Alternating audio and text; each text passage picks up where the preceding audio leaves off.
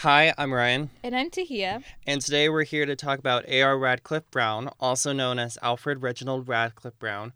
We're going to inspect his theories on society itself. So you might be wondering who A.R. Radcliffe Brown is. He was born on January 17, 1881, and is a social anthropologist. In 1901, Brown attended Trinity College and studied anthropology under W. H. R. Rivers and Alfred Haddon. These two anthropologists showcased the importance of field research to compare different cultures. This idea influenced his research in the Pacific done on Andaman Islanders during 1906 and 1908. During his research, Brown was inspired by Emile Durkheim's theory of functionalism and therefore contributed to structural functionalism. Functionalism, well, we hear that term a lot, and a lot of you probably don't know what that is. Uh, well, functionalism explores the idea that society has its separate roles in which stability is created based on the roles itself.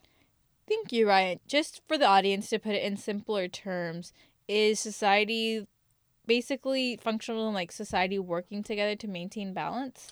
Yes, uh, exactly. Think of a clock in a way. Each part of the clock itself has a purpose that makes the clock work, thus, functionalism in a society. Then would Brown's theory of structural functionalism be the idea idea that there needs to be like structures to maintain function? Structural functionalism is that society is a very complex system compa- composed of many parts that work together to make it stable and harmonious. Much like functionalism from Emile Durkheim and structural functionalism from A.R. Radcliffe Brown, both theories coincide with one another. Therefore, things such as religion, family, healthcare, or the legal systems are considered to be structures uh, that maintain balance. What structures do you think contribute to the equilibrium in society? One I think that contributed to balance in society you didn't mention was school. School helps provide education, but it also teaches social norms like eye contact, punctuality, authority figures, and teamwork. According to Brown's ideas, he also saw that the institutions in society, such as colleges or schools, were the main source of order within a society. Do you think that schools are a good base for structure in society, Tia? That's a good question. And personally, I think schools are a good base for society because they help maintain balance in society, basically rewarding everything. But because most of the youth spend like nine or like actually more hours in school than ev- anywhere else, we learn to socialize better there. We learn to be better citizens, civilians. We gain knowledge about society and so much more. And one thing for sure is that personally, school has taught me etiquette. I remember in elementary school, we were told being respectful was being attentive, attentive, um, like being quiet when others talk, and giving them our full and undivided attention. I can see that schools and institutions play a great role in providing that proper education to the younger generation. However, are there any positives on structural functionalism that you have? Some positive factors to structural functionalism that bring the idea of equilibrium and harmony in society is interconnectedness. So, what I found was that institutions and structures are seen as dependent on each other for functionality.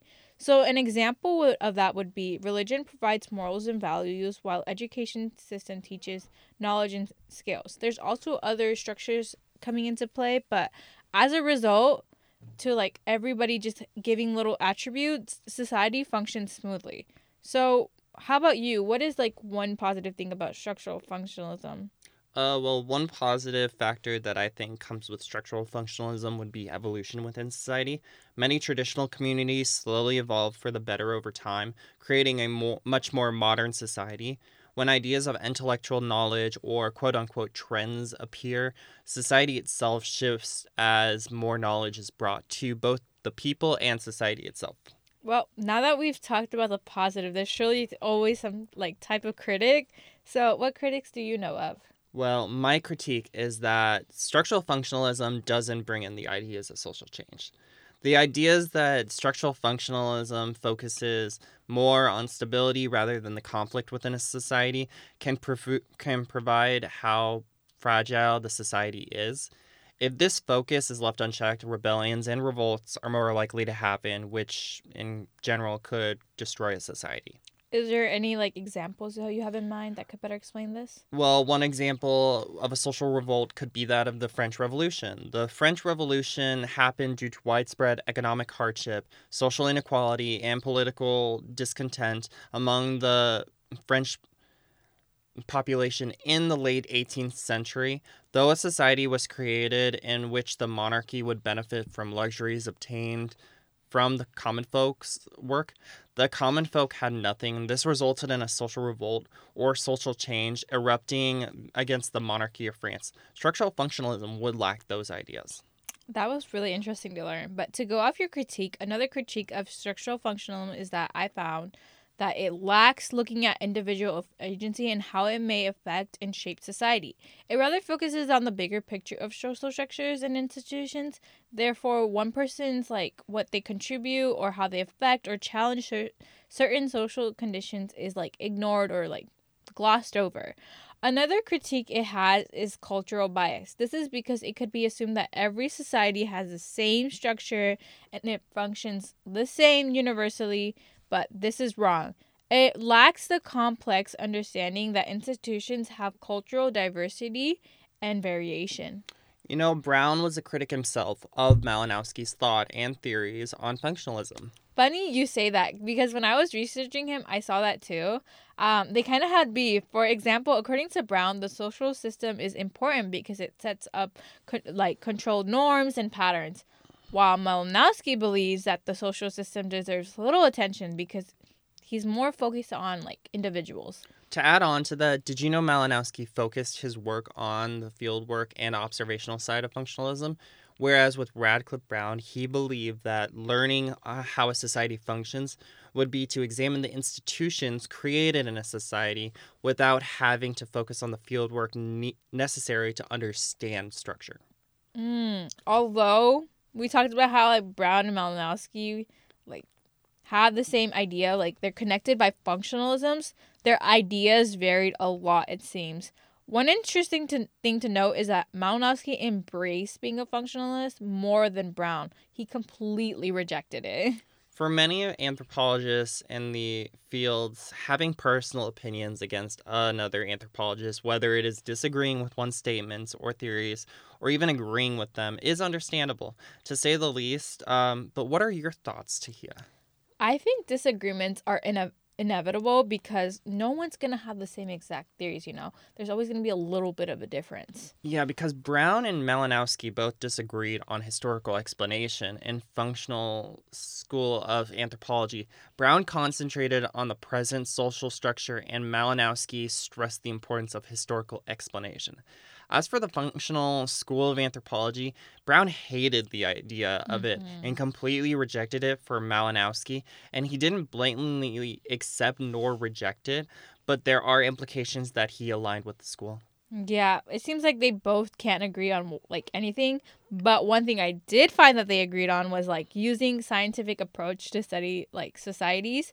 They favored evidence-based research over guessing about past societies. Personally, I agree with this because guessing isn't accurate at all. I also agree with both of them. I feel guessing is just lazy. The fact we can agree on both of them is quite funny.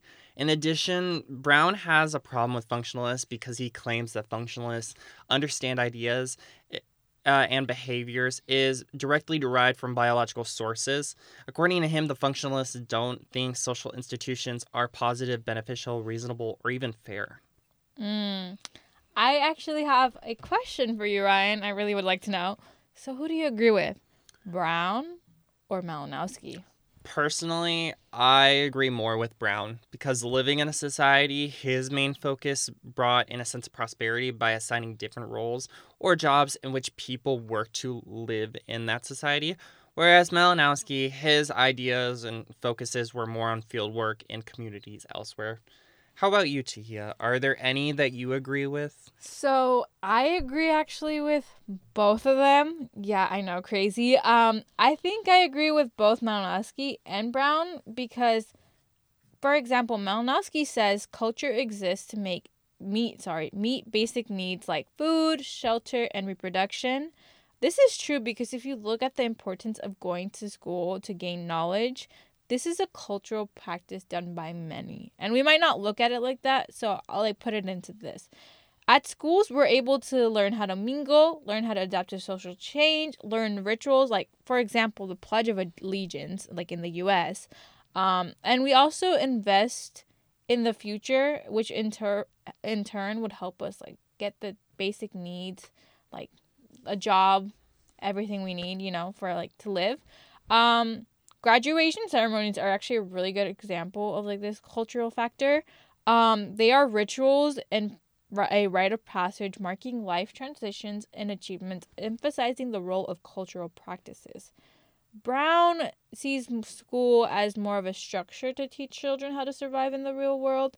Although this is one of many structures that work together to build the child, build like the children and their survival, because they also have religion working, and they also have family, and they have other structures just working to teach them. And I just agree with both these ideas. I just think they are both connected and could be connected. Wow, that was interesting to hear that you agree with both of them uh, because it got me thinking maybe if they worked together, they could have created a bigger idea. I agree. That could have been like a big possibility. Right? It would have been very cool to read about them as well. Well, Tahiya, that's it for the podcast. Uh, thank you so much, our audience, for listening. Yes, thank you guys for listening to us talk about Brown's interpretation interpretation of structural functionalism. Bye. Bye.